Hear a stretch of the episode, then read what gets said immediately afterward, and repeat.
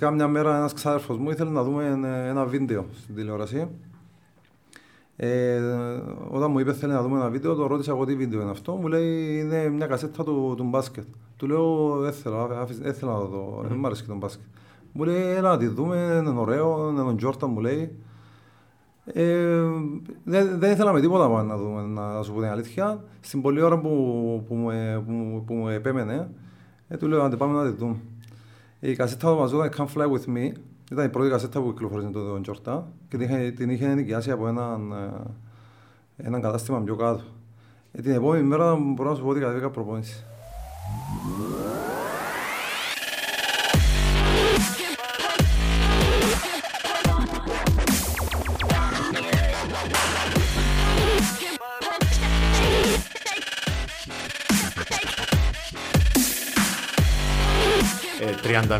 Μαρτίου του 2021, ο τελευταίος σου μάτς με την Πετρολίνα ΑΕΚ. Πώς ένιωσες την στιγμή που ευκήκες αλλαγή, δέχτηκες την αποθέωση, μετά που μίλησες και στην κάμερα? Πες μας λίγο για τα συναισθήματα της τελευταίας σου φοράς που έπαιξες με Final Genesis. Η αλήθεια είναι ότι εκπλάγηκα με τον τρόπο που με αποχαιρέτησαν οι συμπαίκτες μου και οι αντιπαλοί, γιατί δεν περίμενα καθόλου τέτοιου είδους αποθέωσης, μπορούμε να πούμε σε εισαγωγικά. Ο coach Καγιούζης με είχε αποσύρει αρκετή ώρα πριν το τέλος του αγώνα, ενώ είχαν όλα κρυθεί.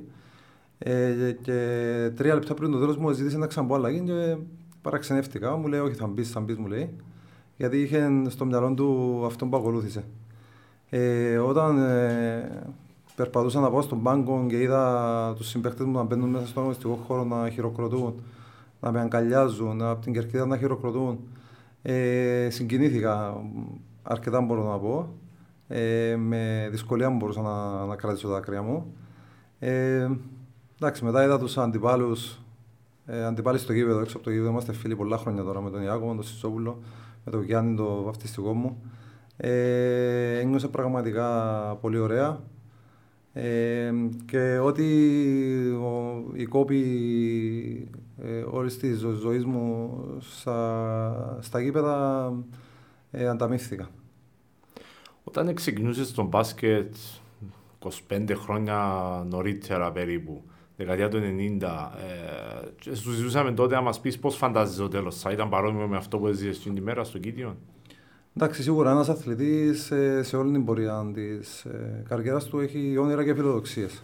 Σίγουρα θα ήθελα να αποχαιρετήσω τα γήπεδα με κάποιον τίτλο με την ομάδα μου. Δυστυχώς δεν τα καταφέραμε με την παρόντα των χρόνων. Όμως θεωρώ στο σημείο και στο επίπεδο που έφτασε η Γαλατοσφαιρική Ένωση Νέων Παραλιμνίου είναι σχεδόν στο ίδιο επίπεδο με το να είχαμε κάποιον τίτλο. Γιατί κάποια χρόνια πριν ήμασταν στην αφάνεια, αγωνιζόμασταν στη δεύτερη κατηγορία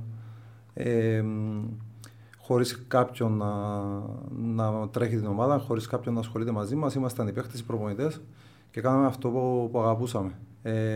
Το ότι καταφέραμε σε αυτό το μικρό διάστημα, αυτά τα 5 χρόνια, να αγωνιζόμαστε σε αγώνες play-off, με αντιπάλους όπως είναι η ΑΕΚ, νομίζω ότι ήταν ένα όνειρο, μπορώ να πω. Θέλω να μιλήσουμε για την Ένωση, θέλω να μιλήσουμε γενικότερα για το ανακεφαλαίωση της καριέρας, αλλά να μείνουμε λίγο στην αρχή. Πώς ακριβώς επέλεξες μπάσκετ, διότι είσαι μια περιοχή, το Παραλίμνη, που έβγαλε τεράστιους ποδοσφαιριστές, ακόμα και τις προηγούμενες δεκαετίες. Γενικά είμαστε σε μια ποδοσφαιρική κοινωνία. Πώς ακριβώς επέλεξες το μπάσκετ? Ακριβώς, ρωτάτε, όπως σχεδόν όλα τα παιδιά στο Παραλίμνη, και εγώ ήμουνα ποδοσφαιρόφιλος. Δηλαδή, με την κάθε ευκαιρία έβγαινα έξω στα γήπεδα για να παίξω ποδόσφαιρο με τους φίλους μου. Στο δημοτικό, όταν είχαμε στο μάθημα της γυμναστικής μπάσκετ ή όταν παίζαμε αγώνες σχολικούς ή ακόμα και με το άγο, πάντα ένιωθα κάπως άβολα να παίζω μπάσκετ, γιατί λόγω του ύψους μου, ενώ οι δασκάλοι μας με έβαζαν να παίζω μπάσκετ λόγω του ύψους, εγώ δεν μπορούσα να ακολουθήσω τα υπόλοιπα παιδιά. Και έτσι κάπου ένιωθα κάπως άσχημα. Και οπότε μου ανάφεραν τη λέξη μπάσκετ, εγώ δεν ήθελα καν να ακούσω. Ήθελα να παίζω μόνο ποδόσφαιρο. Πόσο ύψος, πόσο ψηλός είσαι ο μικρός, έτσι, περιγράψε μας λίγο να φανταστούμε το Ζάκη στο γυμνάσιο. Τώρα πόσο ύψος ακριβώς ήμουνα, δεν θυμάμαι ακριβώς το ύψος μου. Θυμάμαι ότι ήμουνα 1,5 κεφάλι πάνω σχεδόν από όλους. Ναι. Ήμουνα πολύ πιο ψηλός από όλα τα παιδιά στην ηλικία μου. Στο ποδόσφαιρο τι θέση έπαιζες? Έπαιζα πίσω στην άμυνα. Αμήνα, ακόφηκες στις σέντρες. Ναι. Η πρώτη σου επαφή με το μπάσκετ πότε ήταν? Η πρώτη μου επαφή ήρθε βασικά μια μέρα ένας ξάδερφος μου ήθελε να δούμε ένα βίντεο στην τηλεόραση. Όταν μου είπε θέλει να δούμε ένα βίντεο, το ρώτησα εγώ τι βίντεο είναι αυτό. Μου λέει είναι μια κασέτα του μπάσκετ. Του λέω έθελα να το δω, δεν μου άρεσε και το μπάσκετ. Μου λέει έλα να τη δούμε, είναι ωραίο, είναι τον Jordan μου λέει. Δεν ήθελα με τίποτα να δούμε, να σου πω την αλήθεια. Στην πολλή ώρα που μου επέμενε, του λέω αν πάμε να τη δούμε. Η κασέτα ονομαζόταν Come Fly With Me. Ήταν η πρώτη κασέτα που κυκλοφορήσε τότε τον Τζόρτα και την είχε νοικιάσει από έναν κατάστημα πιο κάτω. Την επόμενη μέρα μπορώ να σου πω ότι κατέβηκα προπόνηση. Ναι. Και από τότε μπάσκετ. Λόγω Τζόρτα. Μόνο μπάσκετ. Γι' αυτό και η επιλογή των αριθμών, έτσι, σωστά, το 9. Πες μας για το 9, γιατί εκλείσαι με το 23. Τότε δεν μπορούσες να φορήσεις πάνω από το 15, αν δεν κάνω λάθος. 4 με 15. Ναι. Και τότε, επειδή είχε παίξει με την Dream Team ο Jordan, φορούσε το 9 τότε και έτσι επέλεξε το 9. Τι σου άρεσε δηλαδή που τον Jordan, τι θυμάσαι που είναι την κασέτα και πώς λένε τον ξάδερφο, έτσι θα το κάνουμε μια κουβέντα. Ο Γιώργος ο Σέρτας ήταν ξάδερφος, παιδικός φίλος, ο καλύτερος μου παιδικός φίλος, μεγαλώσαμε μαζί. Άρα σε αυτόν οφείλουμε τον Ζάκη Παπαδόπουλο, ναι, τον κασφαιριστή. Θυμάμαι ότι έβλεπα την κασέτα με δέος. Απίστευτο τα συναισθήματα που ένιωθα βλέποντας την κασέτα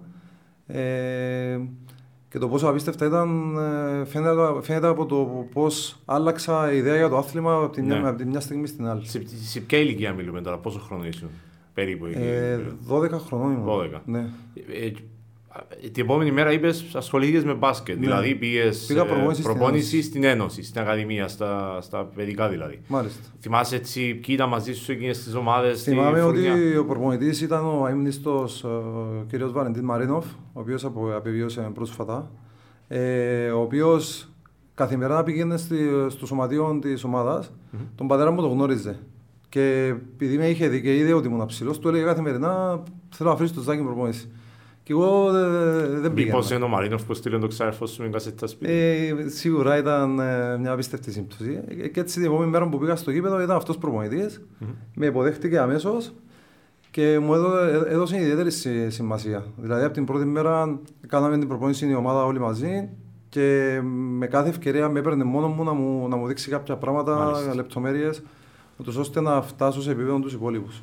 Τι θυμάσαι εκείνες τις πρώτες σου στιγμές στην ομάδα, δηλαδή πέρα από το ότι σε έβαζε να σου διδάξει κάποια πράγματα, σε ποια θέση σε έβαζε να παίζεις, ποιοι ήταν οι συμπαίχτες σου τότε? Γενικότερα έτσι μίλησε μας λίγο για εκείνες τις πρώτες σου χρονιές. Οι συμπαίχτες μου ήταν οι μετέπειτα καλύτεροι μου φίλοι και αυτό είναι ένα πολύ σημαντικό κομμάτι στον αθλητισμό, ότι να τον αγωνίζεσαι σε μια ομάδα, σε ένα σύνολο, σε κανένα συναστρέφεσαι με άτομα τα οποία και αυτοί είναι χαρακτήρες καλοί, άτομα τα οποία δεν πρόκειται ποτέ να σε επηρεάζουν ή να σε παρασύρουν σε κάποιες κακές πράξεις.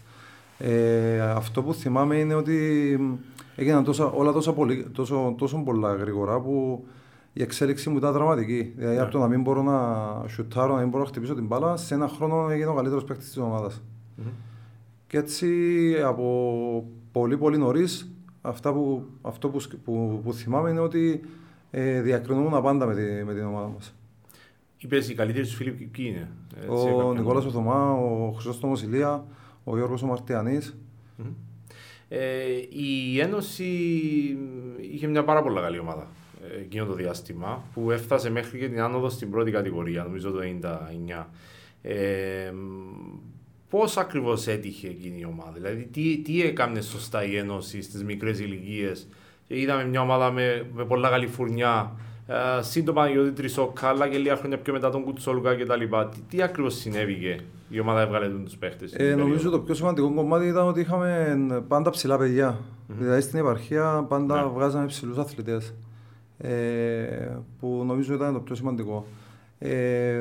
Πέρα από αυτό, οι προπονητές που είχαμε ήταν πολύ καλοί και δίνανε σημασία στις βασικές αρχές του μπάσκετ, στην ατομική τεχνική.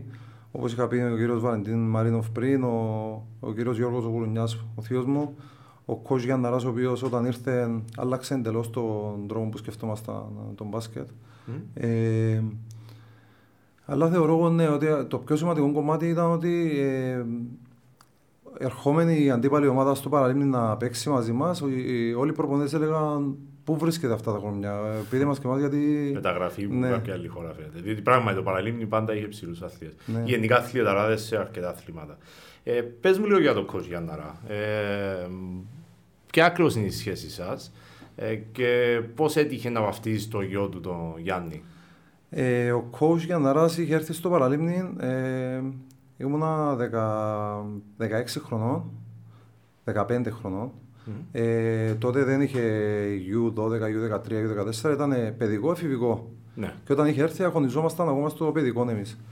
Και θυμάμαι, μας πήραν τηλέφωνο και μας λένε ότι την τάδε ημέρα είναι η πρώτη προπόνηση και είναι τα tryouts. Και θα παρευρεθείτε στα tryouts και θα επιλέξει ο προπονητής, ο νέος προπονητής, τον οποίο δεν γνωρίζαμε ακόμα.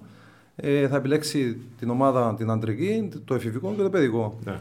Και θυμάμαι, μπαίνω στην κλειστή αίθουσα του γυμνασίου και αντικρίζω γύρω στα 60-70 άτομα με μπάλες από εδώ, μπάλες από εκεί, να σουτάρουν, να τρέχουν πάνω κάτω και να περιμένουν να ξεκινήσει η προπόνηση για να επιλέξει ο προπονητής τους παίχτες. Μας έβαζε μέσα ηλικιακά, μας έδειχνε κάποιες ασκήσεις να εκτελέσουμε, μας έβαλε να παίξουμε λίγο για να επιλέξει ηλικιακά την κάθε ομάδα.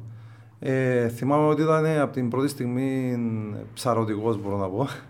Μας προκαλούσε έτσι το αίσθημα του σεβασμού, του φόβου σε εισαγωγικά. Κανένας δεν μιλούσε, όλοι περίμεναν και κρεμόντουσαν από το στόμα του τι θα πει και τις οδηγίες θα δώσει για να τις εκτελέσουν. Ο Μαγίρης Γενταράς, ο οποίος μας έστειλε ένα βίντεο να το δούμε, έτσι σου στέλνει κάποια λόγια. Αν μπορείς έτσι, ένα λεπτό σου το ετοιμάσω. Πάτα play, κράτω πάτα play ελεύθερα. Ο Ζάκης Παπαδόπουλος, ένα τεράστιο ταλέντο, ήρθε το πλήρωμα του χρόνου. Δυστυχώς ο χρόνος είναι αμήλικτος. Δεν θα πω και δεν θα αναλωθώ στο πόσο καλό παιδί και πόσο καλός παίκτης είναι. Αυτό που θα πω μόνο είναι ότι κάτι που πολλοί κόσμος δεν ξέρει, ο Ζάκης ήταν ο πρώτος Κύπριος νεαρός αθλητής που έφυγε από την Κύπρο για να πάει στην Ελλάδα να αναζητήσει την τύχη του. Όπως έχουν κάνει πλέον πολλά παιδιά, όπως έχουν κάνει τα δικά μου παιδιά και πολλά άλλα παιδιά πλέον. Το 1997, όντας νέος προπονητής στο Παραλίμνη, είχα συνεργασία με ομάδες στην Ελλάδα και συγκεκριμένα με τον Ολυμπιακό Πειραιώς. Παρακολουθούσα κάποια αναπτυξιακά τους, τον τρόπο που δουλεύανε. Και το καλοκαίρι του 1997 πήρα το Ζάκη μαζί μου σε ένα από αυτά τα ταξίδια. Έκανε προπονήσεις με την εφηβική ομάδα του Ολυμπιακού, που για ένα παιδί 15-16 χρόνων να κάνει με 18 χρόνους στην Ελλάδα, αντιλαμβάνεσαι ότι είναι πάρα πολύ δύσκολο και δεν συμβαίνει. Παρ' όλα αυτά ο Ζάκης τους εντυπωσίασε, καταφέραμε πρωτού φύγουμε να έχουμε στα χέρια μας μια πρόταση από τον Ολυμπιακό Πειραιώς για συνεργασία. Γυρίσαμε πίσω, για διάφορους λόγους δεν έγινε αυτό. Είμαι σίγουρος ότι αν ο Ζάκης αποφάσιζε τότε να ξενιτευτεί, θα έχει μια πολύ μεγάλη καριέρα και στην Α1, όπως αυτή που είχε στην Κύπρο. Το σίγουρο είναι ότι το κυπριακό μπάσκετ δεν έχασε. Είχαμε κοντά μας ένα παιδί τόσα χρόνια και πρόσφερε στο κυπριακό μπάσκετ με το ήθος, με το χαρακτήρα του, με το ταλέντο του. Αυτό που έχω να του ευχηθώ πλέον είναι να αφοσιωθεί στην οικογένειά του, να στηρίζει το βαφτιστήρι του. Ως γνωστόν έχει βαφτίσει και τον γιο μου τον Γιάννη. Να μείνει κοντά στο μπάσκετ από οποιοδήποτε πώς το αποφασίσει. Θεωρώ ότι μπορεί να δώσει πολλά πράγματα και διπροπονητικά. Εμείς είμαστε κοντά του και ανυπομονούμε να δούμε τις επόμενες του κινήσεις. Φίλε Ζάκη, καλή συνέχεια και καλή ξεκούραση. Χρειάζεσαι. Πώς το βλέπεις το βίντεο, πώς σε καμιά νιώθεις έτσι, τα όμορφα λόγια που τον... Εντάξει, τον αρέσει αυτά τα λόγια ο Κώστας Γιαννάρας, με όλα αυτά που έχει πετύχει στην καριέρα του και με όλα αυτά που έχει δει. Εντάξει, μεγάλα νιώθω περήφανος. Το τι έχει γίνει, το τι είχα αποφασίσει τότε, το τι έκανα, τι δεν έκανα, δεν μετανιώνω για τίποτα. Όλα γίνονται για κάποιον λόγο. Εμένα αυτό που με χαροποιεί ιδιαίτερα είναι αυτό που είπε ότι έδειξα ήθος όλα αυτά τα χρόνια που αγωνιζόμουν. Δεν έδωσα δικαιώματα σε κανένα να πει οτιδήποτε αρνητικό για μένα. Και το σίγουρο είναι θα είμαι κοντά στον μπάσκετ, θα είμαι κοντά στο Γιάννη να το στηρίζω και να το συμβουλεύω. Και όσο αφορά την προπονητική, ναι, θέλω να ασχοληθώ με προπονητική κάποια στιγμή όταν θα μου δοθεί κάποια ευκαιρία. Mm-hmm. Και σίγουρα το συμβουλεύουμε συνέχεια. Πες μου πρώτα για τον Γιάννη, πώς ήταν να μαρκάρεις το αυτή τη στήριξη σου το τελευταίο καιρό στα γήπεδα? Εντάξει, ήταν ωραίο συναισθήμα. Πολλές φορές του μιλούσα κατά τη διάρκεια του αγώνα ότι δεν με έπαιζε αρκετά σκληρά, αρκετά δυνατά όσο έπρεπε. Με λυπότανε. Σκεφτόταν το δώρο του Τατά που θα έρχεται. Μπορεί, ναι, μπορεί να γινόταν αυτό. Αλλά ήταν ωραίο συναισθήμα. Να με βλέπουν τα παιδιά μου απ' έξω και να μου φωνάζουν που πάει ο Γιάννης, να μας βλέπουν να είμαστε αντίπαλοι, να μαρκάρουμε ένα στον άλλον, να σπρώχνουμε ένα στον άλλον και να με ρωτάει μετά ο γιος μου, ας πούμε, γιατί έσπρωξες τον Γιάννη, γιατί τον έριξες κάτω. Ήταν πολύ ωραία. Ο γιος σου ήταν με τον Γιάννη ή με τον Τζάκη? Ήταν με τον Γιάννη. Ο Γιάννη, παίζουμε μιας και είμαστε στην οικογένεια παίζοντας μπάσκετ, να σε βλέπει κυρίως η κόρη σου που είναι 7 χρονών, που είναι πιο μεγάλη, δεν θυμάται, αλλά ο γιος τώρα που είναι 4. Πώς το εισέπραξες εσύ ως γονιός του το πράγμα? Όταν το 2015-2016 είχα σταματήσει να αγωνίζουμε λόγω επαγγελματικών υποχρεώσεων, όταν κατάφερα η επιχείρηση μου να φτάσει σε ένα σημείο που μπορώ να λείπω κάποιες ώρες από την επιχείρηση, είπα στον εαυτό μου ότι θέλω να με θυμούνται τα παιδιά μου να αγωνίζομαι. Mm-hmm. Εντάξει, η κόρη μου είναι 7 χρονών πλέον, θεωρώ ότι θα θυμάται ότι ο παπάς της έπαιζε σε μπάσκετ. Ο γιος μου είναι 4, λίγο δύσκολο να θυμάται, αλλά ήταν ωραία η όλη διαδικασία. Το να πηγαίνω σπίτι και να με ρωτάει για τον αγώνα, το να έρχεται στο γήπεδο και να κρέμεται στα κάγκελα και να μου φωνάζει. Είναι αναμνήσεις οι οποίες θα μου μείνουν αξιάστες. Βλέπεις τα παιδιά σου να γίνονται αθλητές ή θεωρείς ότι κάπου αλλού το πάνε? Η κόρη μου σίγουρα θα είναι αθλητρία, δεν κάνει τίποτα άλλο όλη μέρα. Μπάσκετ, ποδόσφαιρο, είναι και η γειτονιά εκεί, είναι όλα τα ξαδερφάκια της εκεί, είναι σε μια ηλικία λίγο πιο προχωρημένη από αυτή. Και έτσι είναι όλη μέρα. Για να καταλάβεις, τα Χριστουγέννα μας παρήγγειλε δώρο χριστουγεννιάτικο μονόζυγο και στρώμαν για να κάνει γυμναστική. Γενικά όλη μέρα σκέφτεται τον αθλητισμό. Εσύ θέλεις να τους δεις να είναι ασχολούν αθλητισμό? Σίγουρα. Να πάμε λίγο πίσω στην ιστορία που αναφέρει ο Παναγιώτης Γιαννάρας με την Ελλάδα. Έτσι ενδιαφέρει του η ιστορία. Πες μας λίγο, ήσουν 16 χρονών, σωστά? Ναι. Πήγες στην Αθήνα, σε μια μεγαλούπολη που το 1997 ήταν έτσι, μια πόλη, θυμόμαστε όλη την Αθήνα, με το χάος, με το καυσαέριο, με το παλιό το αεροδρόμιο. Τι θυμάσαι εσύ, έτσι λίγο που τα μάτια του Ζάκη στην Αθήνα, τι θυμάσαι? Βασικά θυμάμαι ότι όταν είχαμε πάει ήμουν πολύ ενθουσιασμένος ότι θα πήγαινα να δοκιμαστώ στον Ολυμπιακό. Και θυμάμαι φτάνοντας στην Αθήνα, τα πεθερικά του Παναγιώτη είναι από την Αθήνα, η κουμέρα μου είναι Αθηναία. Είχε έρθει ο κύριος Μπάμπης να μας πάρει από το αεροδρόμιο, μας πάει στο σπίτι και περιμέναμε την επόμενη μέρα να πάμε στο γήπεδο. Θυμάμαι ότι κατεβήκαμε, περπατήσαμε, ξέρω εγώ πόση ώρα περπατήσαμε για να πάρουμε λεωφορείο. Μετά από το λεωφορείο να πάρουμε μετρό, τρένο. Μετρό, νομίζω δεν υπήρχε. Ναι. Προαστιακό πρέπει να υπήρχε. Τέλος πάντων, θυμάμαι όλη αυτή τη διαδικασία, όλο αυτόν τον κόσμο, όλο αυτό το χρόνο, το διάστημα που χρειάστηκε να φτάσουμε στο γήπεδο. Φτάνουμε στο γήπεδο, εντάξει, ένιωσα αδέως γιατί την ώρα που περιμέναμε εμείς στο διάδρομο για να μπούμε στο βοηθητικό γήπεδο, στο ΣΕΦ, έμπαιναν μέσα οι παίκτες του Ολυμπιακού και ο προπονητής Ιφκοβιτς, ήταν ο Τάρλατς, Παπα-Νικολάου, Τόμιτς, Βούξεβιτς. Πραθήτρια Ευρώπης ο Ολυμπιακός. Ναι, τότε ήταν πρωταθλητές. Σιγάλας ήταν πρωταθλητές Ευρώπης. Και θυμάμαι ότι είχα νιώσει ιδέως. Επίσης θυμάμαι ότι αν και ένιωθα τρακ πριν την προπόνηση, όταν μπήκαμε στο γήπεδο ξαφνικά ξέχασα όλα, γιατί έκανα αυτό που ήξερα και που αγαπούσα. Πήγα πάρα πολύ καλά στις προπονήσεις, αλλά αυτό που με έκανε να μην θέλω να πάω πίσω στον Ολυμπιακό ήταν αυτό που είπες πριν εσύ.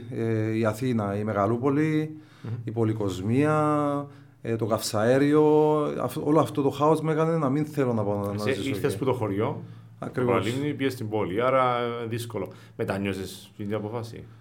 Σίγουρα τέτοιες ευκαιρίες δεν βρίσκεις συχνά στη ζωή σου. Βρίσκεις μια και αν βρίσκει δεύτερη είναι θαύμα. Μετά νιώσα για το γεγονός ότι δεν είδα το μέχρι που μπορούσα να φτάσω. Αλλά όπως είχα πει και πριν, όλα γίνονται κάποιο λόγο στη ζωή. Τα πράγματα για μένα ήρθαν προς το καλύτερο, έτσι δεν λέω ακριβώς ότι μετάνιωσα, όλα καλά. Μετά πήγες στον Κεραυνό μετά από λίγους μήνες. Μικρός, 16 χρονών και έμεινες σε ξενοδοχείο για ένα χρόνο. Μάλιστα. Πες μας λίγο την ιστορία.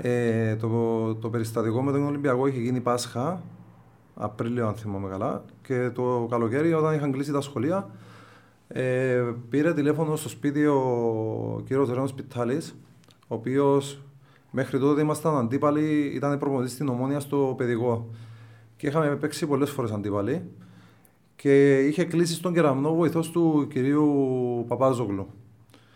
Όταν είχε πάει στον Κεραυνό, επειδή ήταν σε ομάδες αναπτυξιακές, τον ρωτήσαν εκεί αν έχει υπόψη κάποια παιδιά τα οποία μπορούν να προσεγγίσουν να τους πάρουν στην ομάδα. Και κατευθείαν μας πήρε τηλέφωνο και κλείσαμε να πάω να δοκιμαστώ στον Κεραυνό. Θυμάμαι χαρακτηριστικά όταν πήγα στην πρώτη προπόνηση του Ολυμπιακού. Ήταν και ο Άρης ο Κορονίδης εκεί, ήταν η πρώτη του προπόνηση με την ομάδα.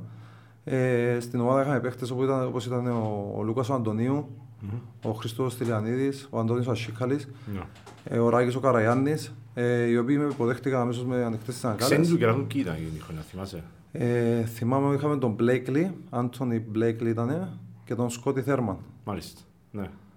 Σέρβοι έπαιζαν τότε ο Λούκιτς. Ναι, ήταν και ο Λούκιτς και ο Ράτζα. Ο Τραγαράτζα. Άρα μιλούμε για Dream Team βασικά, ειδικά για 16 χρονών. Είχαμε πάρει το κύπελλο τότε, αλλά χάσαμε στους τελικούς από την ΑΕΛΑ, δεν κάνω λάθος. Και πες μας λίγο, 16 χρονών, τι έγινε, ήρθες στη Λευκοσία, ναι, σπούδαζες, πήγαινες στο Λύκειο. Ναι, για μένα ήταν πιο εύκολο να έρθω στη Λευκοσία, όπου θα μπορούσα να πάω στιγμή με το αυτοκίνητο να πάω στο σπίτι μου. Ναι. Και έτσι ο Κεραυνός μου είπε ότι θα έρθεις εδώ και για να σε έχουμε, να σε περιποιούμαστε αναλόγως, θα μείνεις στο ξενοδοχείο στο Europa, του κυρίου Χατζιοσίφ, ναι, του μακαρισμένου. Και έτσι έμεινα στο ξενοδοχείο. Είχα το φαγητό μου, είχα την καθαριότητα μου και πήγα ένα σχολείο εκεί δίπλα στον Κίκο Α. Πώς ήταν εκείνη η εμπειρία στη Λευκοσία για σένα, έτσι, ένα χρόνο εκτός μακριά από το σπίτι σου, που ήταν φαντάζομαι η πρώτη φορά που ήσουν μακριά από το σπίτι σου τόσο συχνά. Πώς ήταν η εμπειρία? Εντάξει, ήταν μια ωραία εμπειρία. Οι άνθρωποι του Κεραυνού με αγκάλιασαν από την πρώτη στιγμή. Όλη η συμπεριφορά τους ήταν άψογη έναντι σε μένα. Ο κύριος Άκης ήταν καθημερινά με το αυτοκίνητο να μου κάνει τον ταξιτζή, να με πάρει στο γήπεδο, να με φέρει, να με πάρει σπίτι του, στην οικογένεια του για να φάω εκεί. Ό,τι χρειαζόμουν ο κύριος Άκης ήταν δίπλα μου.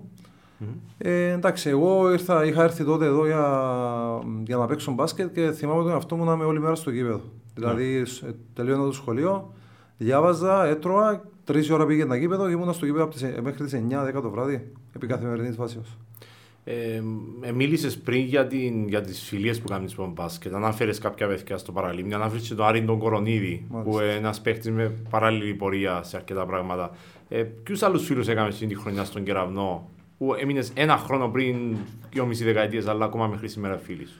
Εντάξει, ο συμπαίχτης που είχα και ήμουνα πιο κοντά από όλους ήταν ο Λουκάς ο Αντωνίου, ο οποίος κυριολεκτικά με είχε κάτω από τη φτερούγα του, με είχε από κοντά συνέχεια στο γήπεδο. Εντάξει, με τον Άρη λόγω και ηλικίας ήμασταν φιλαράκια από τότε. Ο Αντώνης ο Ασχίκαλης συνέχεια Προσπαθούσε να με συμβουλεύσει για να γίνομαι καλύτερος. Ο Χρήστος Τιλιανίδης με την εμπειρία του και με την ποιότητα που είχε. Και η οικογένεια από Έλληνα, ο κύριος Κυπριανού, ο κύριος Άθος, όλοι ήταν από τότε. Μου έδειχναν πόσο πολύ με αγαπούν, πόσο πολύ με εκτιμούν και με σέβονται. Τη στιγμή που εσύ ήσουν στον Κεραυνό, έκανες τη ζωή την μπασκετική, η Ένωση στη δεύτερη κατηγορία πρωταθλητισμού ανέβηκε κατηγορία. Την επόμενη χρονιά επέστρεψες Παραλίμνη. Πες μας λίγο για εκείνες τις δύο χρονιές που ξαφνικά από μικρός τρόστης του Κεραυνού επέστρεψες πίσω στο Παραλίμνη με βασικές ευθύνες. Άρα, πες μας λίγο για τα δύο χρόνια στο Παραλίμνη. Εντάξει, όταν τελείωσε η χρονιά από τον Κεραυνό, συζητήσαμε με τον Κεραυνό. Ο Κεραυνός ήθελε να εργοποιήσει τη ρήτρα αγοράς από το Παραλίμνη, γιατί είχα πάει ιδανικός με το option αγοράς το επόμενο καλοκαίρι. Αλλά βλέποντας εγώ την Ένωση να ανεβαίνει κατηγορία. Πόσα ήταν η ρήτρα για σένα, έτσι, να πώς ακουστείς ο Ζάκης τότε? Ήταν 5.000 λίρες ο δανεισμός και μετά 30.000 λίρες η Ελευθέρα. Και βλέποντας ότι στον Κεραυνό δεν είχα και δεν θα είχα, λόγω του ότι η ομάδα έκανε προαθλητισμό, τόσο ενεργό ρόλο, αποφάσισα να πάω πίσω στο Παραλίμνη. Βραχυπρόθεσμα η απόφαση μου ήταν σωστή, πολύ σωστή, γιατί την πρώτη χρονιά στην κατηγορία με την Ένωση έπαιζα βασικός και είχα και αρκετά καλό ρόλο στην ομάδα και πολύ καλά νούμερα. Η επόμενη χρονιά όμως ήταν για μας μια πάρα πολύ δύσκολη χρονιά. Η ομάδα είχε τότε πουλήσει τον Παναγιώτη τον Τρισόκκα στον Κεραυνό ενός πολύ μεγάλου ποσού. Όχι μόνο για τα δεδομένα, ακόμα και για σήμερα. Νομίζω ήταν κοντά στις 150.000 σύνολο. Περίπου τόσα λίρες τότε, που μιλάμε για τεράστιο. Δεν νομίζω να ξαναγίνει τέτοια. Μισό εκατομμύριο ευρώ με την αντιστοιχεία των χρημάτων τότε. Και ενώ για μας η χρονιά, εντάξει, χάσαμε τον Παναγιώτη τον Τρισόκκα, αλλά για μας αυτά τα λεφτά θα έπρεπε να δημιουργήσουμε ένα πολύ αξιόλογο σύνολο. Το οποίο δεν έγινε. Το σύνολο που είχαμε δημιουργήσει ήταν πολύ κατώτερο των περιστάσεων. Και έτσι η ομάδα έπεσε κατηγορία μαχητή. Πες μας λίγο για το τι έγινε μετά. Εσύ πήγες στρατό, μετά πήγες σπουδές. Περιγράψε μας λίγο για την πορεία εκείνη, πώς βρέθηκες στην Κομωτινή, τι έκαμες τα 4 χρόνια στην Ελλάδα.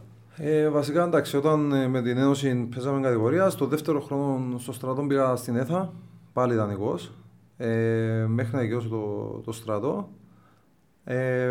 Όταν ανέβηκα για σπουδές στην Ελλάδα, ο κύριος Τάκης Λίρας, τον οποίο τότε γνωρίζαμε πολύ καλά από το σχολείο, από τον Κίκο, όταν είχα κάνει εκεί μια χρονιά, προθυμοποιήθηκε να με βοηθήσει να βρούμε ομάδα.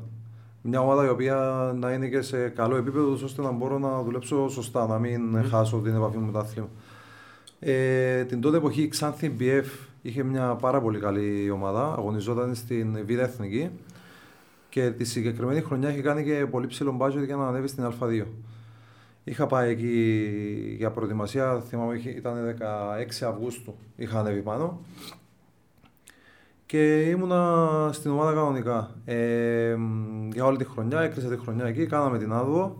Ο χρόνος συμμετοχής που είχα ήταν λίγος, δεν είχα πολύ χρόνο συμμετοχής. Η ομάδα είχε πάρα πολύ καλούς παίχτες και έμπειρους της κατηγορίας. Και έτσι, συνδυάζοντας το με την κλίση της Εθνικής το καλοκαίρι το συγκεκριμένο, όπου δεν είχα κληθεί, ενώ στα προηγούμενα χρόνια ήμουνα στις κλήσεις της Προεθνικής Ανδρών, αποφάσισα να αφήσω τον μπάσκετ σε δεύτερη μοίρα και να αφοσιωθώ στις σπουδές μου. Γιατί είχα ήδη χάσει όταν έπαιζα στη Ξάνθη, λόγω της απόστασης, είχα ήδη χάσει ένα χρόνο από τις σπουδές. Και έτσι θεώρησα ότι αφού δεν πάει κάπου το πράγμα, να αφοσιωθώ στις σπουδές. Άρα για 3 χρόνια βασικά ήσουν λίγο πολλά εκτός του αθλήματος. Ναι, έπαιζα στην Κομωτινή. Η Κομωτινή είχε ομάδα στην ΓΑΜΑ Εθνική, το ΓΑΣ. Ήμουν εκεί, ήμουν ενεργό μέλος, έπαιζα, είχα τον χρόνο μου. Απλά δεν ήταν επίπεδο σχεδόν επαγγελματικό. Ναι. Τέλειωσες με την Κομωτινή, σπούδασες στο ΤΕΦΑ και από ό,τι γνωρίζω ήσουν συμφοιτητής με αρκετά άτομα, αν θέλεις να μας τα πεις και να μας πεις για τις φιλίες που δημιουργήσες. Ήμουν συγκάτοικος την πρώτη χρονιά με τον Ματσεντίνη, τον Μιχάλη Ματσεντίνη, ο οποίος είναι βοηθός στον Κεραυνό. Υπάρχει κάποια ιστορία που ακούσουμε από συγκάτοικος Ζάκη ή να κλείσουμε ένα μικρόφωνο πρώτα? Αυτό που έχω να πω είναι πολύ καλός μάγειρας. Πάρα πολύ καλός μάγειρας. Εντάξει, περάσαμε πολύ ωραία αυτό ένα χρόνο, γιατί μετά τελείωσε τις σπουδές και έπρεπε να έρθει στην Κύπρο. Με βοήθησε πάρα πολύ όταν πήγα στην Κομωτινό ο Νικόλας Παπαδόπουλος, προπονητής της ΑΕΚ, ο οποίος πηγαίνοντας εγώ εκεί έκανε το τελευταίο του εξάμηνο. Με πήρε από το χέρι και με βοήθησε να βρω ομάδα, ενώ δεν γνωριζόμασταν πριν πάω. Ναι. Και το εκτιμώ φανταστά γιατί δεν είχε οποιαδήποτε υποχρέωση να το κάνει. Ο Μάριος Αργυρού είχε έρθει για μια εξεταστική, περάσαμε κάποια... τον είχα φιλοξενήσει και στο σπίτι ένα διάστημα. Γενικά η Κομωτινή είναι μπασκετική, ναι, πολύ. Κυπριακή μπασκετική, ναι, φαίνεται, ναι. Φοιτητής, ένιωσες ότι πέρασες όμορφα, δηλαδή βλέποντας τα φοιτητικά σου χρόνια ήταν ωραία εμπειρία? Ναι, πέρασα πολύ όμορφα, ναι, ναι. Αν και λένε για την επαρχία ότι ίσως να μην είναι τόσο καλή, γενικά ο κόσμος όλος θέλει να πάει Αθήνα, Θεσσαλονίκη, νομίζω ότι η ζωή είναι πάρα πολύ καλή στην επαρχία. Επέστρεψες Κύπρο, ποια χρόνια, έτσι πες μας λίγο, πότε τελειώσεις τις σπουδές σου? Το 2006 είχα επιστρέψει στην Κύπρο. Το 2006 πήγες πίσω, παραλίμνη να παίξεις μπάσκετ. Πώς ήταν ακριβώς η επιστροφή σου στο Κυπριακό μπάσκετ? Βασικά, όταν είχα επιστρέψει, τότε το πρωτάθλημα είχε μια έξαρση στους ξένους. Νομίζω τότε το όριο ήταν, δεν υπήρχε όριο. Δεν υπήρχε όριο, ναι. Θυμάμαι ομάδες που έκαναν πρωταθλητισμό και είχαν 10 ξένους. Αν θυμάμαι καλά, η ΑΕΚ, ο μόνος Κύπριος που έπαιζε εδώ ήταν ο Ιάκωβος. Ναι. Όλοι οι άλλοι ήταν ξένοι. Θυμάμαι ομάδα με 12 ξένους. Πρέπει να το σιγουρέψω όμως, αλλά θυμάμαι ότι είχε περίπτωση με ομάδα με 12 ξένους. Υπήρχαν κάποιες ανεπίσημες κουβέντες με κάποιες ομάδες για να ενταχθώ στο δυναμικό τους, αλλά επειδή έβλεπα ότι θα πήγαινε και δεν θα είχα κάποιο ρόλο, θεωρούσα ότι δεν υπάρχει λόγος. Να μπαίνω τώρα στο αυτοκίνητο καθημερινά, να πηγαίνω έρχομαι, να κινδυνεύω και να μην έχω ρόλο, θεωρούσα ότι δεν υπάρχει λόγος. Για 6 μήνες δεν αγωνιστικά, ούτε στην Ένωση αγωνιστικά, και οι ομάδες Ένωσης τότε ήταν αρκετά αξιόλογοι για την δεύτερη κατηγορία. Εκτός τα παιδιά από το Παραλίμνη, είχαμε και παιδιά από τη Λάρνακα, είχαμε τον Χάρη τον Φαντούζι, τον Αντρέα τον Λευκαρίτη, τον πρόεδρο του ΑΕΚ, τον Βασίλη τον Σελά. Και έτσι στα μέσα της χρονιάς αποφάσισα να πάω να αγωνιστώ. Μπήκαμε στα playoffs, χάσαμε στους ημιτελικούς, θα την κάνουμε στους τελικούς. Και την επόμενη χρονιά κατακτήσαμε το κύπελλο, αν δεν κάνω λάθος, με την ομάδα που είχαμε. Ναι. Και χάσαμε στον τελικό του πρωταθλήματος. Πώς ήταν έτσι η εμπειρία σου για τα χρόνια στην Ένωση, μέχρι το 2013-2014 που ανέβηκε η ομάδα στην πρώτη κατηγορία? Αν και ξέρω ότι κάποιες χρονιές η ομάδα πήρε πρωτάθλημα το 2010 στη δεύτερη κατηγορία, απλά δεν ανέβαινε λόγω των συνθηκών και του μπάτζετ. Πώς ήταν εκείνη η εμπειρία στη δεύτερη κατηγορία, για έναν παίχτη το οποίο εσύ έδειξες που εφηβική ηλικία ότι το επίπεδος σου ήταν πιο πάνω? Αυτό που έχω αποκομίσει από τη δεύτερη κατηγορία είναι η αγάπη που έχουν οι παίχτες για το μπάσκετ. Δηλαδή, πραγματικά το να αγωνίζεσαι σε μια ομάδα, όχι μόνο το παραλυμνιστή, οποιαδήποτε ομάδα, χωρίς κάποιον οικονομικό όφελος, αντιθέτως να βάζεις λεφτά από την τσέπη σου για να πάει στο γήπεδο, να βάλεις το αυτοκίνητο σου για να πάεις εκτός έδρας αγώνες. Και να γνωρίζεις όλη αυτή την απαξίωση, νομίζω μαγκιά να κάνεις το πράγμα και χωρίς οποιοδήποτε ανταλλάγμα. Εμείς στην ομάδα ήμασταν μια πολύ καλή παρέα, παιδιά τα οποία μεγαλώσαμε μαζί, είχαμε ένα αρκετά κοινά όχι μόνο στον μπάσκετ και εκτός γηπέδου. Μπορώ να πω ότι έχω πάρα πολλές αναμνήσεις, πάρα πολλές καλές αναμνήσεις, κάποιες κακές αναμνήσεις. Και θέλω να πω επίσης ότι χωρίς αυτά τα παιδιά, χωρίς τους συμπαίκτες μου, χωρίς τους προπονητές μας, τον Αντώνη τον Αρτήματά και τον κύριο Ουγγουνιά, οι οποίοι κράτησαν το τμήμα ανοιχτό για πολλά χρόνια, χωρίς να έχουν κάποιον εκεί να βοηθά, αν δεν ήταν αυτοί δεν θα υπήρχε η Ένωση η σημερινή. Δηλαδή λόγω αυτών των παιδιών έμεινε ανοιχτό το τμήμα, ώστε να έρθουν κάποιοι μετά και να δώσουν αυτό το βοήθημα για να πάει η ομάδα στην πρώτη κατηγορία. Το 2014 η ομάδα ανέβηκε πρώτη κατηγορία και από τότε η ομάδα είναι σταθερά καλή. Τα τελευταία χρόνια γίνεται ακόμα καλύτερη. Ανάφερες το προηγουμένως σε ένα διάστημα που κάτισες εκτός, νομίζω ήταν η επόμενη χρονιά το 15-16, όπου στήσει την καφετέρια σου, θα μας πεις για την επαγγελματικά σου σε λίγο.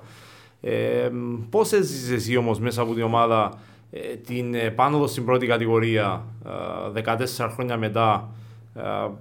με την ομάδα φτάνει μέχρι τα play-off και τα Final Four κυπέλλου. Πες μας λίγο έτσι τα 6-7 χρόνια που ακολούθησαν. Όταν το 14-15 πάρθηκε η αποφάση να ανεβούμε στην πρώτη κατηγορία, όλοι ανυπομονούσαμε να έρθει αυτή τη στιγμή. Δυστυχώς όμως δεν είχαμε κήπεδο. Όπως όλοι γνωρίζουν, πρόσφατα αποκτήσαμε το δικό μας κήπεδο και έτσι η ομάδα αναγκαστικά πρέπει να αγωνίζεται στο αγόρ. Όμως τα παιδιά που ανήκαμε στην ομάδα και περάσαμε τα προηγούμενα χρόνια όλες αυτές τις συνθήκες της δεύτερης κατηγορίας, μας εχαλούσαν καθόλου το να πηγαίνουμε κάθε μέρα 30-40 λεπτά δρόμο για να κάνουμε προπόνηση. Και μιλάμε, υπήρχαν μέρες που κάναμε προπόνηση η ώρα 9 τη νύχτα, 10 τη νύχτα και επιστρέφαν η ώρα 12-12.30 σπίτι. Τι να φάεις, τι να πρωτοκάμεις και μετά να κοιμηθείς να πάει δουλειά το πρωί. Ναι. Αλλά όλοι αγκαλιάσαν αυτή την προσπάθεια πολλά ζεστά. Είχε επιστρέψει ο Κώστας Γιαννάρας στην ομάδα, όπου προς το τέλος της χρονιάς η ομάδα ήταν εκτός στόχων, είχε πάρει πρόταση από τον Κεραυνό και η ομάδα αποφάσισε να τον παραχωρήσει τον Κεραυνό. Η επόμενη χρονιά είχε έρθει ο Κώστας Λιβανός. Εγώ, όπως είχαμε πει και πριν, είχα αποφασίσει ότι λόγω επαγγελματικών υποχρεώσεων είχα ανοίξει την επιχείρηση μου και έπρεπε να είμαι εκεί όσες περισσότερες ώρες γίνεται. Έτσι, αποφάσισα ότι δεν μπορώ ούτε από το ένα πράγμα να κλέφω, ούτε από το άλλο. Έπρεπε να αποφασίσω να κάνω κάτι. Έτσι, αφοσιώθηκα στην επιχείρηση μου. Και στα μέσα της χρονιάς γίνεται αποδέσμευση του προπονητή και έρχεται προπονητής ο Νικόλας Παπαδόπουλος, ο οποίος είναι τώρα στην ΑΕΚ. Λόγω της σχέσης που είχαμε και της γνωριμίας από την Κομωτινή, ο Νικόλας με πήρε τηλέφωνο αμέσως για να μπω βοηθός του. Στην αρχή το ψιλοσκέφτηκα, γιατί λέω τώρα να κάνω αυτό το βήμα και μετά στην πορεία να μαθώ, γιατί δυσκολεύομαι, δεν θέλω να τον κρεμάσω ή οτιδήποτε. Τελικά πήρατε την απόφαση. Ευτυχώς δεν είχα κανένα πρόβλημα με τη δουλειά, ώρα ήταν κανονισμένα.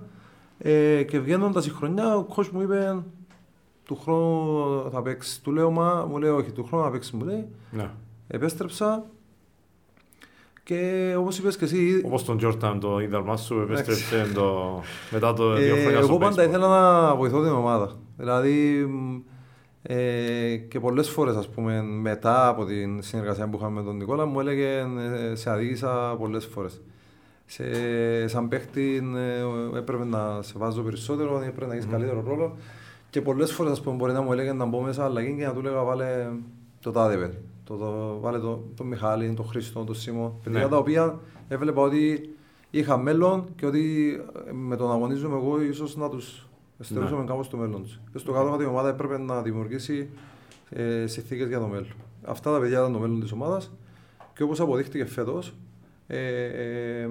είχα απόλυτο δίκιο. Δηλαδή η πορεία η φετινή ήταν το αποτέλεσμα μιας διαδικασίας. Η φουρνιά η φετινή που έχουμε στην ομάδα ήταν μια φουρνιά η οποία ξεκίνησε με έναν προπονητή στο παιδικό. Θυμάμαι ο Μιχάλης ο Γουμής και ο Χρήστος ο Πυρίλης ξεκίνησαν παίχτες μαζί μου στο παιδικό 15,5 χρονών. Παίζαν ποδόσφαιρο και μια καλή μέρα μπαίνουν στο γήπεδο. Μπορεί να βρέθηκε ένας ξάρφος να σου πάρει καμιά DVD. Ναι. Λοιπόν, και όταν τους είδα εγώ να μπαίνουν μέσα, μιλάμε, ήταν πολύ πιο ψηλή από όλους τους παίχτες που είχα. Λέω, από πού ξεφύτρωσαν αυτοί εδώ.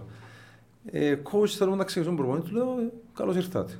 Ξεκίνησαν προπονήσεις και θυμάμαι, χάναμε τα παιχνίδια 30 πόντους, 40 πόντους, 50 πόντους, 60 πόντους. Μιλάμε, καταστρέφαν μας όλες οι ομάδες.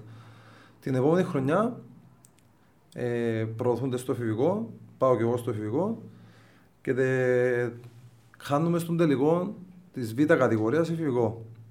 Κάνουμε έναν οδό όμως. Και την επόμενη χρονιά πάμε τελικό πρώτης κατηγορίας εφηβικό. Δηλαδή καταλαβαίνεις ότι σε 3 χρόνια η εξέλιξη και η ατομική και η ομαδική που είχαμε ήταν τεράστια. Ο Μιχάλης κλείνεται στην Εθνική και ερχόμαστε τώρα 4 χρόνια μετά να κάνουμε την πορεία που κάνουμε με βασικά στελέχη τον Μιχάλη τον Κουμί, τον Χρήστο τον Πυρίλη, τον Σίμον τον Σολομό. Και είναι και άλλα παιδιά τα οποία. Παιδιά από την περιοχή του Παραλυμνίου, πόσο σημαντικό είναι για την ομάδα. Νομίζω είναι το πιο σημαντικό πράγμα. Για μια ομάδα όπως είναι το Παραλυμνίου, η ομάδα της επαρχίας, αν δεν έχει παίχτες από τα σπλάχνα, δεν μπορεί να επιβιώσει. Το γήπεδο πόσο άλλαξε την ομάδα, ή το τι έχει πλέον το δικό σας γήπεδο, είναι το όμορφο το γήπεδο, το παλατάκι όπως το λέτε. Δυστυχώς δεν καταφέραμε λόγω COVID. να έχουμε την προσέλευση του κόσμου και τα αποτελέσματα που θεωρούμε με την προσέλευση του κόσμου θα είναι ακόμα καλύτερα. Ναι. Όμως το να πηγαίνεις σε ένα γήπεδο το οποίο είναι δικό σου, το να έχεις τα αποδυτήρια σου, το να έχεις το γραφείο, το προμοητή, το γυμναστήριο, όλη αυτή την οργάνωση, νομίζω ότι οποιαδήποτε ομάδα θα μπορούσε να τη βοηθήσει. Mm-hmm. Γι' αυτό και η ομάδα σιγά σιγά αλλάζει και ανεβάζει το επίπεδο της. Τα τελευταία 2 χρόνια με τον Μιχάλη Καγιούζη προπονητή, τεράστιο όνομα, πώς ήταν η δουλειά μαζί του? Εντάξει, ήταν τιμή μας να έχουμε έναν άνθρωπο σαν τον Μιχάλη Καγιούζη στην ομάδα. Αυτό που έχω να πω σίγουρα είναι ότι ζει και αναπνέει για το μπάσκετ. Είναι η ασχολία του 24 στο 24 ώρο. Είχαμε και κάποια περιστατικά που να πηγαίνουμε στο γήπεδο 5 ώρα το πρωί για να κάνουμε προπόνηση, ας πούμε, μετά από ένα κακή εμφάνιση. Να ήταν μετά από έλθιμα που έκαμε στο Λευκό Θεό. Είναι ένας άνθρωπος που θέλει να κερδίζει πάντα, δεν τον νοιάζει σε ποια ομάδα είναι, δεν τον νοιάζει ποιους στόχους έχει η ομάδα, τι έκανε την προηγούμενη χρονιά. Η ομάδα του θέλει να κερδίζει πάντα. Mm. Πιστεύεις στους παίχτες που έχει, νιώθει ότι οι παίχτες του είναι οι καλύτεροι και το λέει συνέχεια. Και νομίζω ότι ένας κύριος λόγος είναι αυτός που η ομάδα είχε τα αποτελέσματα που είχε. Εσύ τι έμαθες που τον Καγιούζη? Διότι ήσουν ουσιαστικά, ειδικά την πρώτη χρονιά, σαν χρέη βοηθού προπονητή. Τη δεύτερη χρονιά νομίζω επεκτάθηκε λίγο το προπονητικό team. Ναι. Εσύ όμως τι πήρες που τον coach Καγιούζη? Ότι με τη σκληρή δουλειά μπορείς να πετύχεις ό,τι θέλεις. Τα roster, τα budget, όλα αυτά ναι, είναι ένα σημαντικό κομμάτι. Όμως βάζοντα ώρες στο γήπεδο, όρεξη και διάθεση, μπορείς να πετύχεις πολλά. Σε ρωτήσω μια τελευταία ερώτηση για την Ένωση πριν πάμε σε λίγο πιο προσωπικά. Η Ένωση μέχρι πού μπορεί να πάει? Τώρα με δικό της γήπεδο, χτίζοντας τα χρόνια, τα πράγματα που είπαμε, με τις υποδομές της, με τους παίχτες, την ακαδημία, προφανώς με μια ομάδα πιο ισχυρή διοικητικά και οικονομικά, πού μπορεί να πάει η Ένωση? Νομίζω ότι πρέπει να παίρνουμε βήμα-βήμα, να βάζουμε βήμα-βήμα τους στόχους.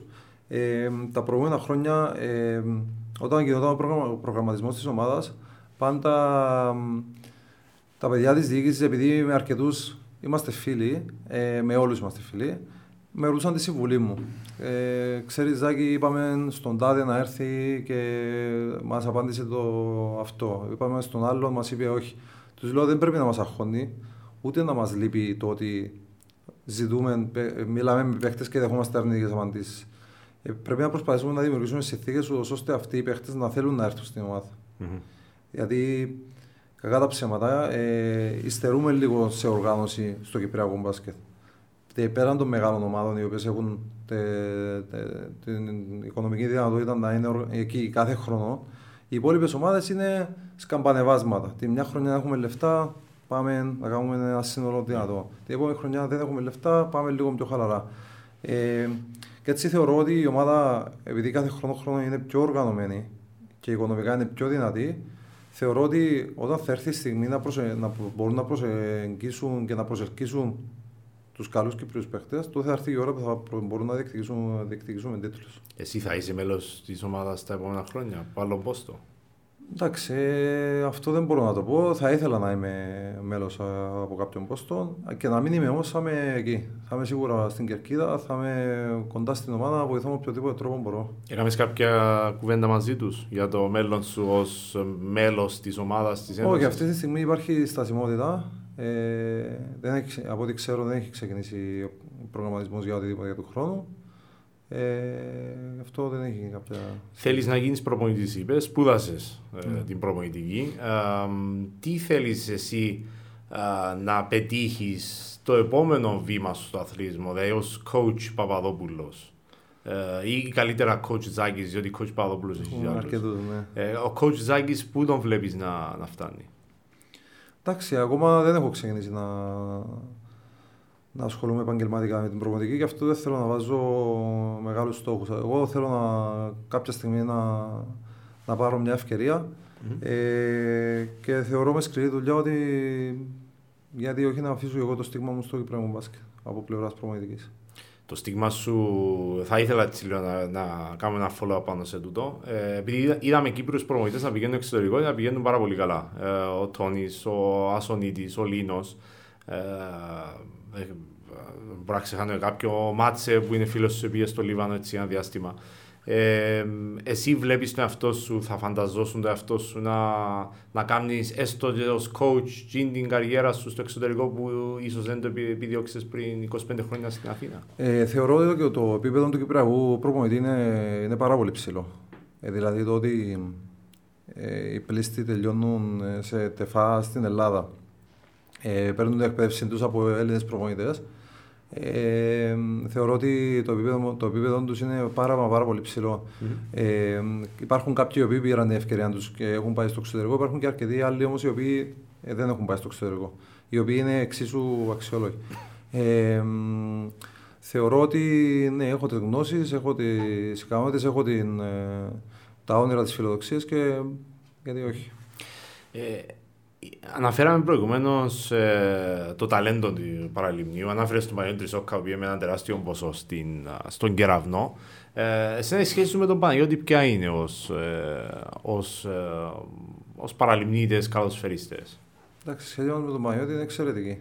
Δεν μπορώ να πω κάτι άλλο. Είναι ένα παιδί το οποίο περάσαμε αρκετά μαζί. Εντάξει, δεν παίξαμε τόσο πολλά χρόνια συμπαίχτες. Υπήρξαμε συμπαίκτες σε μεγάλες στιγμές της Ένωσης την πρώτη χρονιά, τότε το 1999 στην πρώτη κατηγορία. Είχαμε παίξει σαν συμπαίκτες στην Εθνική Ελπίδων το 1999 στην Ιταλία, όπου είχαμε κερδίσει για την Εθνική Ιταλίας. Αλλά και μετά, όταν είχε φύγει να πάει στον Κεραυνό, είχα πάει για σπουδές. Εντάξει, δεν είχαμε τόση επαφή, γιατί τότε δεν υπήρχε τόσο πολύ τα μέσα μαζικής δικτύωσης για να είμαστε σε τόσο καλή επαφή. Yeah. Αλλά οι σχέσεις μας είναι άριστες, περισσότερο από άριστες μπορώ να πω. Mm-hmm. Πολλές φορές θα ζητήσουμε κάτι ο ένας από τον άλλο, θα κάνουμε μια απορία, θα συμβουλεύσουμε ένας τον άλλο. Και του εύχομαι με την ευκαιρία στη νέα προσπάθεια που κάνει να ενταχθεί στην πολιτική, του εύχομαι κάθε καλύτερο και πραγματικά χρειαζόμαστε τέτοιους ανθρώπους στην πολιτική. Παναγιώτη, δεν στείλε μαζί ένα μήνυμα. Θέλεις να το δούμε ελεύθερα? Μπορείς να απαντήσεις στο play όποτε θέλεις.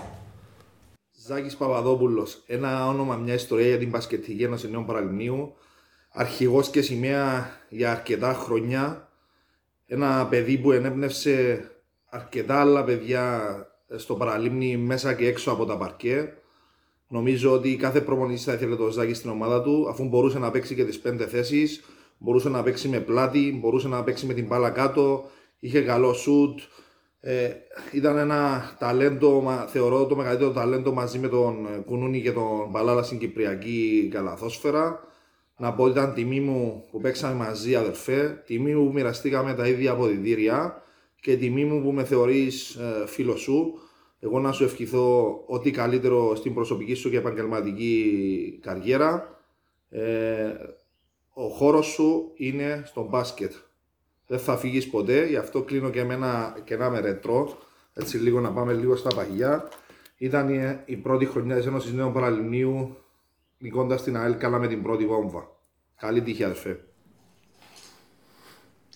Γιατί πράγμα αναφέρεται ο Παναγιώτης? Πρεμιέρα στο Παραλίμνη, πρώτο μας παιχνίδι στην πρώτη κατηγορία, στο γυμνάσιο Παραλυμνίου, χωρητικότητας 300 θέσεων, είχε μέσα το γήπεδο με 700. Θυμούμε στεκόντουσαν πίσω από τα καλάθια, έξω από την πόρτα με βλέπαν. Ναι. Και παίζαμε με την ΑΕΛ την πρωταθλήτρια τότε. Mm. Και κερδίσαμε τους 30 πόντους, 25 πόντους στην πρεμιέρα. Παλάλαν, Κουνούνιν, Κυριακίδη, Ασονίδης, αν δεν κάνω λάθος. Mm-hmm. Είπε πάντως μια κουβέντα μεγάλη ο Παναγιώτης, ότι είσαι ένα από τα μεγαλύτερα ταλέντα μαζί με Παλάλα και Κουνούνι. Εσύ πώς το εκλαμβάνεις το πράγμα που είπε ο Παναγιώτης? Εντάξει, το να μπαίνεις στην ίδια πρόταση με Κουνούνι Παλάλα, τεράστια τιμή. Ευχαριστώ ιδιαίτερα. Θεωρώ ότι ήμουν τυχερός να είμαι πρικισμένος με αθλητικά προσόντα, τα οποία είναι κάτι το οποίο δεν μπορείς να δουλέψεις. Αυτά τα έχεις μαζί σου και μάλλον αν είσαι τυχερός τα έχεις, αν δεν είσαι τυχερός δεν τα έχεις. Η αγάπη μου για το άθλημα σε μικρή ηλικία με έκανε να δουλέψω πάρα πολλές ώρες πάνω στην ατομική μου τεχνική. Έτσι, με το συνδυασμό αυτό είχα την ικανότητα να κάνω πολλά πράγματα κατά τη διάρκεια ενός παιχνιδιού. Αυτό που με ευχαριστεί ιδιαίτερα όσο αφορά τον εαυτό μου, τον μπασκετμπολίστα Ζάκη, είναι ότι πάντα έκανα ό,τι μου έλεγε ο προπονητής. Δηλαδή, θυμάμαι όταν είχα πάει στην Εθνική Ελπίδων τότε, στις ομάδες που αγωνιζόμουν ήμουνα το πρώτο όνομα, ήμουνα σκόρερ της ομάδας, πάντα η μπάλα περνούσε από μένα. Και θυμάμαι όταν πήγαμε στην Εθνική Ελπίδων, εννοείται ότι η ομάδα είχε παιχταράδες. Ήταν ο Παλάλας, ήταν ο Κουνούνης, ήταν ο Τρισόκκας, ήταν ο Παπαδόπουλος ο Νικόλας. Μιλάμε για παιχταράδες. Και τότε ο coach Λίρας, ο Αλέξης ο Λίρας που είχαμε, ο κύριος Μυραλάης ήταν στην Εθνική Ελπίδων, με είχε για τις ειδικές αποστολές, για η άμυνα. Δεν είχα κανένα πρόβλημα, με έβαζε μέσα αλλαγή, μου έλεγε να μαρκάρω τον καλύτερο παίχτη και shoot να μην έκανα, δεν είχα κανένα πρόβλημα. Και αυτό πάντα με χαρακτήριζε σε όλη μου τη ζωή. Σε όλες τις ομάδες που ήμουνα, ό,τι μου ζητούσε ο προπονητής, αυτό θα έκανα. Όταν ήμουν στη δεύτερη κατηγορία στο Παραλίμνη, είχα τον ρόλο του πρώτου σκόρερ στην ομάδα, τον δεχόμουν χωρίς δεύτερη σκέψη. Όταν πήγα στην πρώτη κατηγορία, ο προπονητής μου έδινε άλλο ρόλο, δεν είχα κανένα πρόβλημα. Και θεωρώ ότι αυτό για μένα ήταν το πιο σημαντικό κομμάτι. Είναι διδάγματα τούτα που κράτησες για την επόμενη βία ως προπονητής, έτσι. Ακριβώς, ναι. Ως προπονητής, τώρα που μπαίνεις στη διαδικασία της προπονητικής, έχεις κάνει ως προπονητής βέβαια στις μικρές ηλικίες.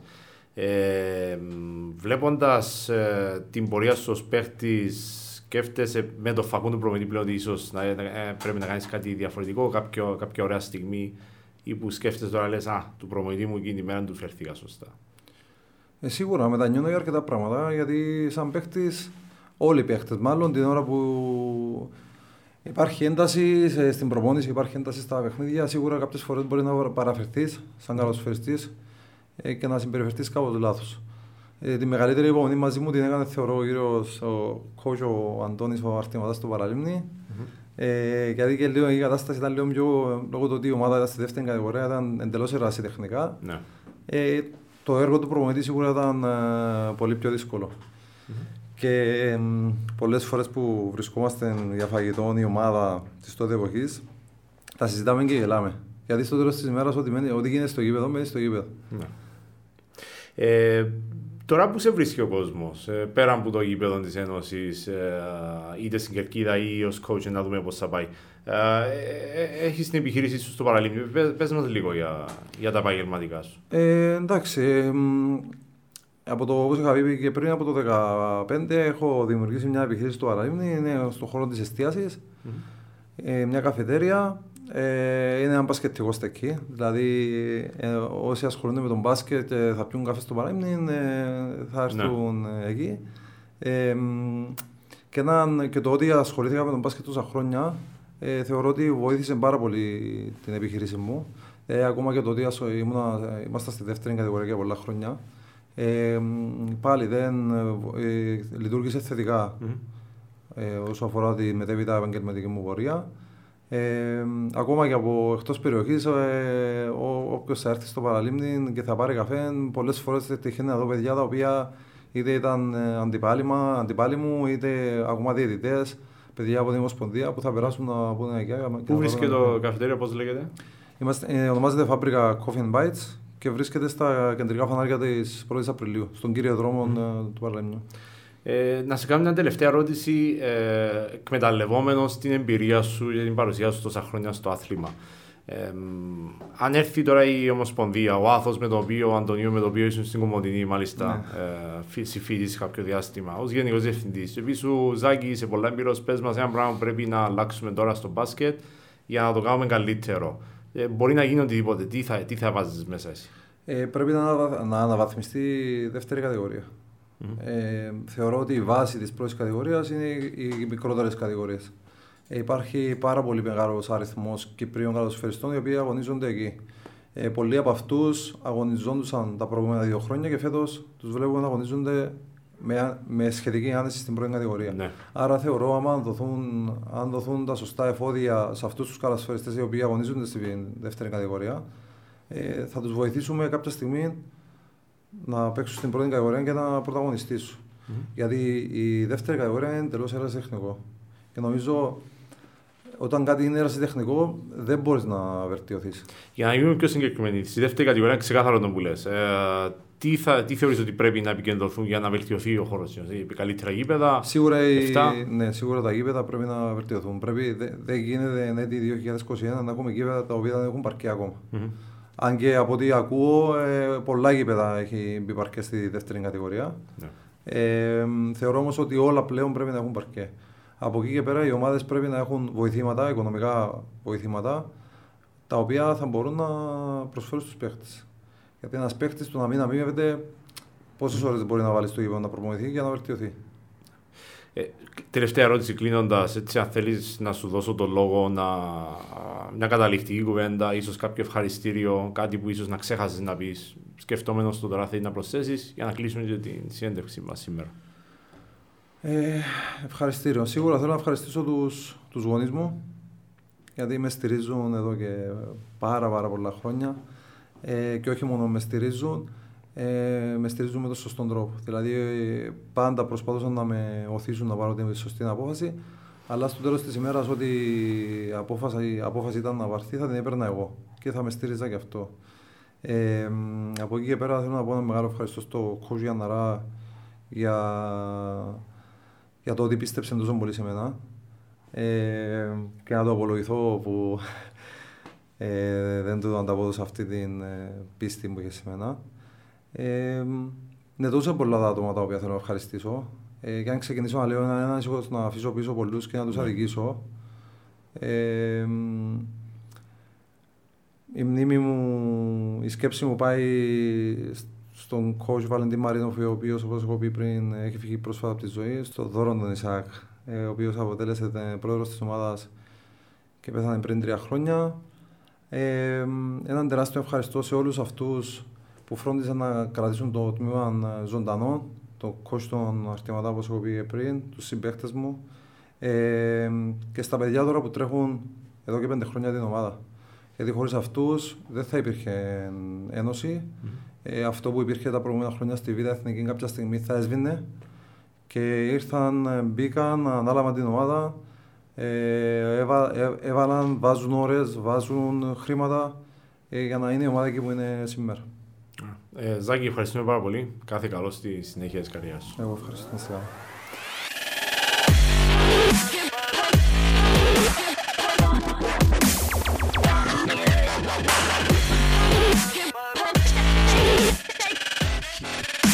Take